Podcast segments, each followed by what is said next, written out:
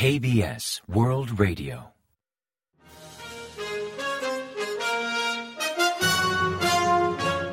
Informativo de KBS World Radio. Bienvenidos un día más al informativo de KBS World Radio. Les habla Javier Castañeda y tras el saludo les avanzamos los principales titulares del día 9 de enero. Jun llama a mejorar la comunicación con el pueblo. Parlamento aprueba una moción de ley para crear una NASA coreana. Defensa afirma que anular el acuerdo militar intercoreano requiere un debate ministerial. Corea mantiene el superávit por cuenta corriente aunque la balanza de servicios empeora.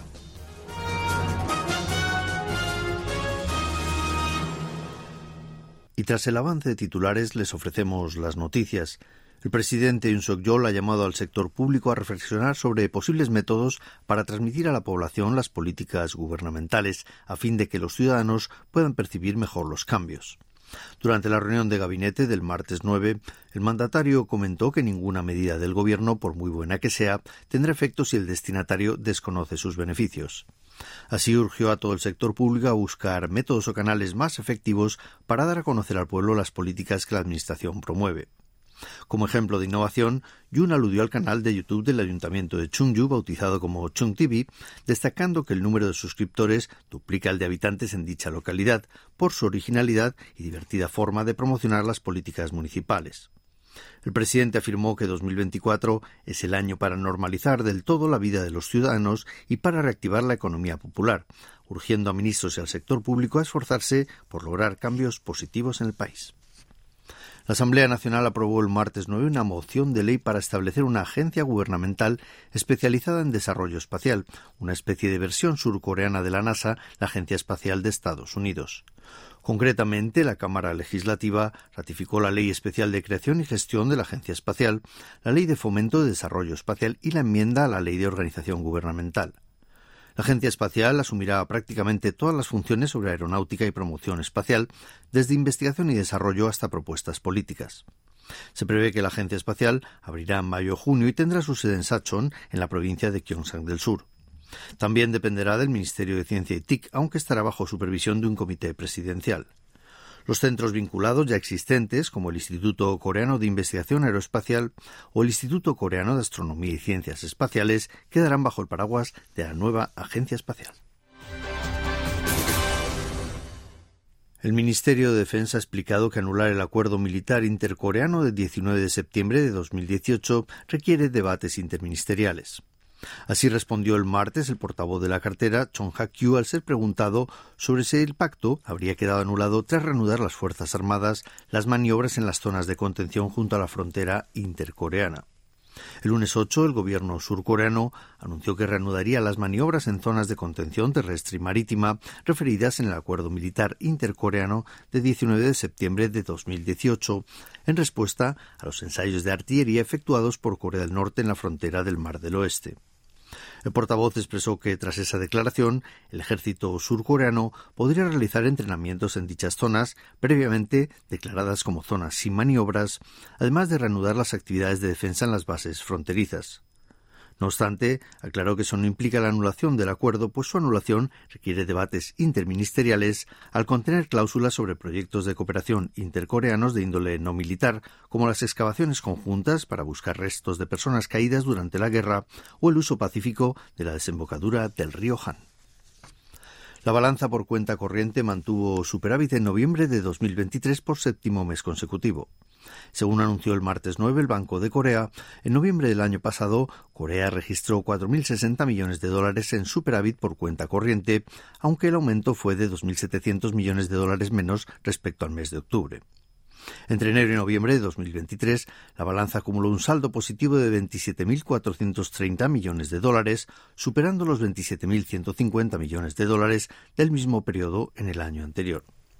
Dicho superávit se atribuye a la balanza de bienes, indicador de exportaciones e importaciones, que entre abril y noviembre del año anterior encadenó ocho meses consecutivos al alza.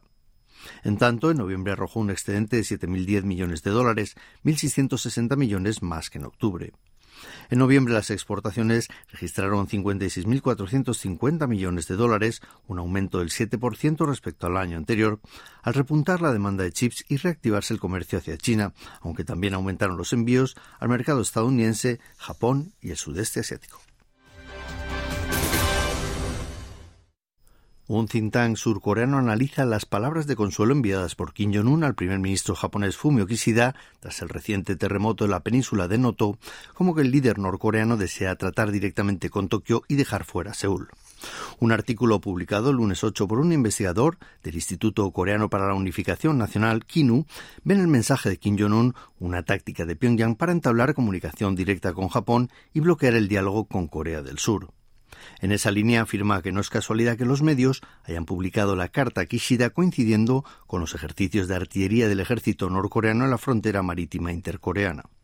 Según el autor del informe, el mensaje del líder de Corea del Norte refleja la intención de reanudar contactos con Tokio, empezando por temas humanitarios, mientras que para el gabinete de Kishida, que sigue perdiendo apoyo popular, emerge como prioridad el problema de los japoneses secuestrados en el pasado por agentes norcoreanos.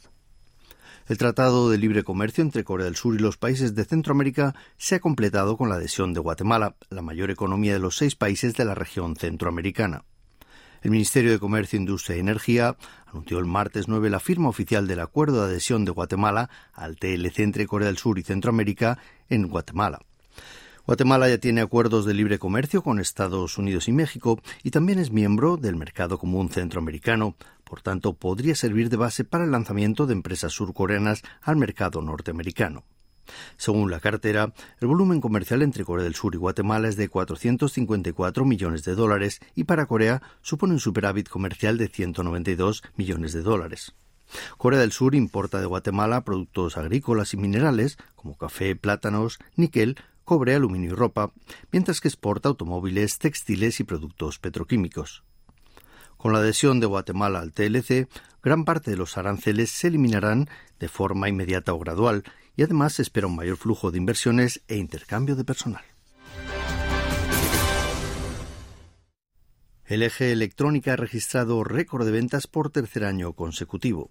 Según anunció la firma el lunes 8, sus beneficios operativos disminuyeron un 0,1% en 2023 respecto al año anterior, hasta acumular 3 billones 548.500 millones de wones, al tiempo de batir su propio récord un año más al superar 84,2 billones de wones.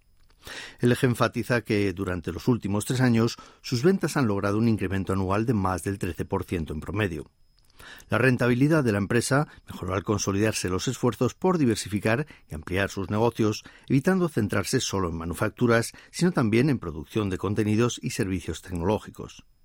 En cuanto a la línea de electrodomésticos, LG aludió a la llegada de una nueva era al superar los 30 billones de wones anuales en ventas, al tiempo de destacar su estrategia ante la polarización de demanda, medida que permitió a la compañía consolidar su liderazgo en productos ultra premium, al tiempo de ampliar su cuota en electrodomésticos de gama media.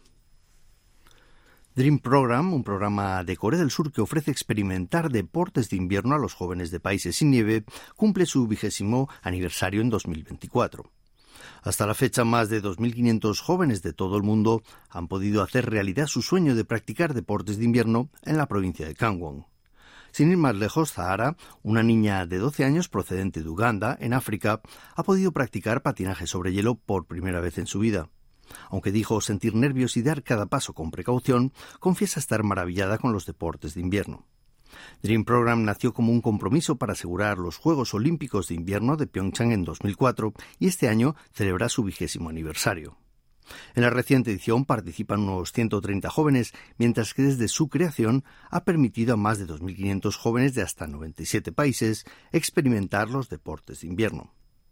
Además, durante dos décadas de recorrido, 180 de esos jóvenes han sido seleccionados como representantes para competir en certámenes internacionales.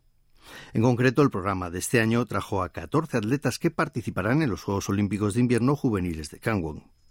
Dream Program, el programa de los sueños, que comenzó con la promesa de albergar los Juegos Olímpicos en Corea del Sur, ha promovido la ilusión por practicar deportes de invierno entre jóvenes de todo el mundo.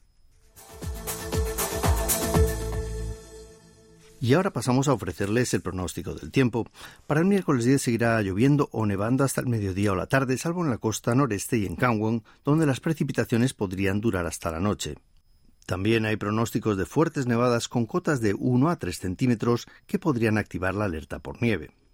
La temperatura marcará entre menos 5 y 4 grados centígrados de mínima en la mañana y entre 4 y 9 grados centígrados de máxima por la tarde, ligeramente superior al día anterior.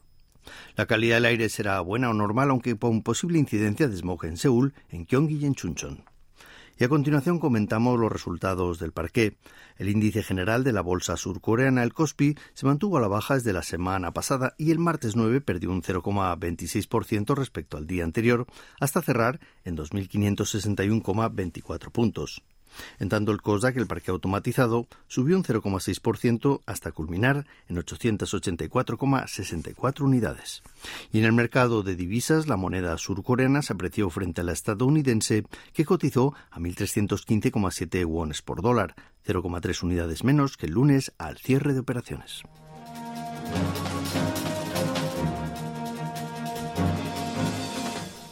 Y hasta aquí el informativo de hoy. Gracias por acompañarnos y sigan en la sintonía de KBS World Radio.